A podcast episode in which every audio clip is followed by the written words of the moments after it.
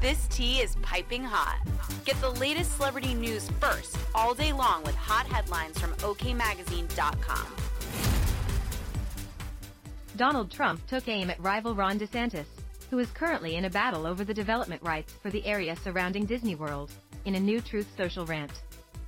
DeSantis is being absolutely destroyed by Disney.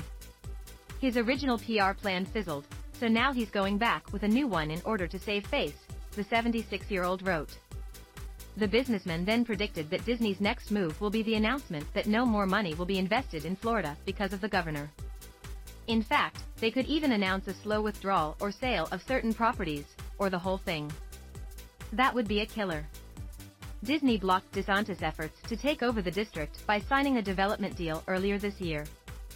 On Monday, April 17, the governor claimed he may build a prison on the Disney property. Come to think of it, what should we do with this land? The potential 2024 GOP presidential candidate said during a news conference. Maybe create a state park? Maybe try to do more amusement parks. Someone even said, like, maybe you need another state prison. Who knows? I just think that the possibilities are endless. Others weighed in on DeSantis' remarks, including Chris Christie, who used to be pals with Trump.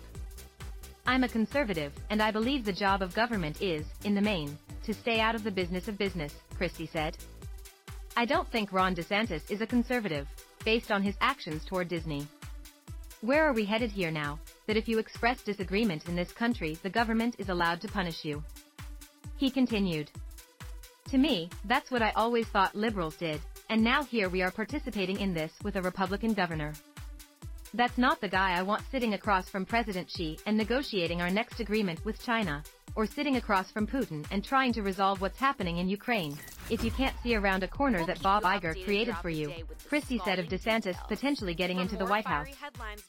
I don't think that's very imposing.